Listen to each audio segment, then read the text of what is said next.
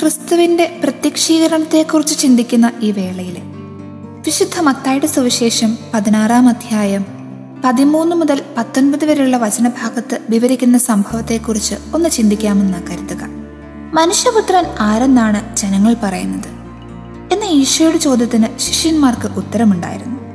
അവർ പറഞ്ഞു ചിലർ സ്നാപക യോഹനാൻ എന്നും വേറെ ചിലർ ചെറമിയ അല്ലെങ്കിൽ പ്രവാചകന്മാരിൽ ഒരുവനെന്നും പറയുന്നു. ഈശോ വീണ്ടും ചോദിച്ചു ഞാൻ ആരെന്നാ നിങ്ങൾ പറയുന്നത്?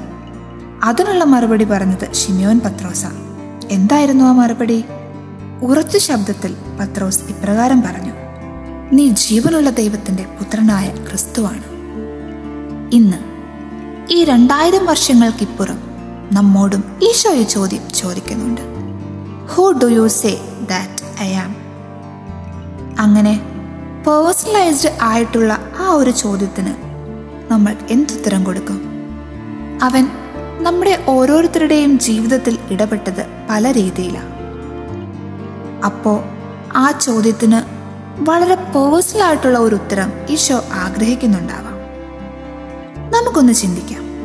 ക്രിസ്തുവുമായി എന്റെ റിലേഷൻഷിപ്പ് എങ്ങനെയാണ് അവൻ എങ്ങനെയാ എന്നോട് സംസാരിക്കുന്നത്? എന്റെ ജീവിതത്തെക്കുറിച്ച് അവന്റെ ആഗ്രഹം എന്താ? ദൈവസ്വരം എനിക്ക് കേൾക്കാൻ സാധിക്കുന്നുണ്ടോ? നമ്മുടെ പ്രിയപ്പെട്ടവരെ ഒന്ന് കാണുക പോലും ചെയ്യാതെ അവരുടെ സ്വരം തിരിച്ചറിയാൻ നമുക്ക് സാധിക്കും.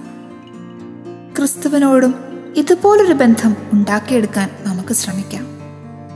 അവനെ അറിയാൻ അറിവിനപ്പുറം അവനെ അനുഭവിക്കാൻ ഉള്ള കൃപയ്ക്കായിട്ട് നമുക്ക് പ്രാർത്ഥിക്കാം.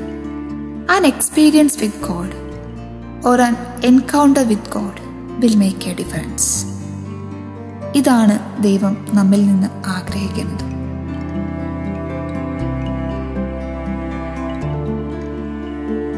You are listening to Heavenly Voice from Caris Youth.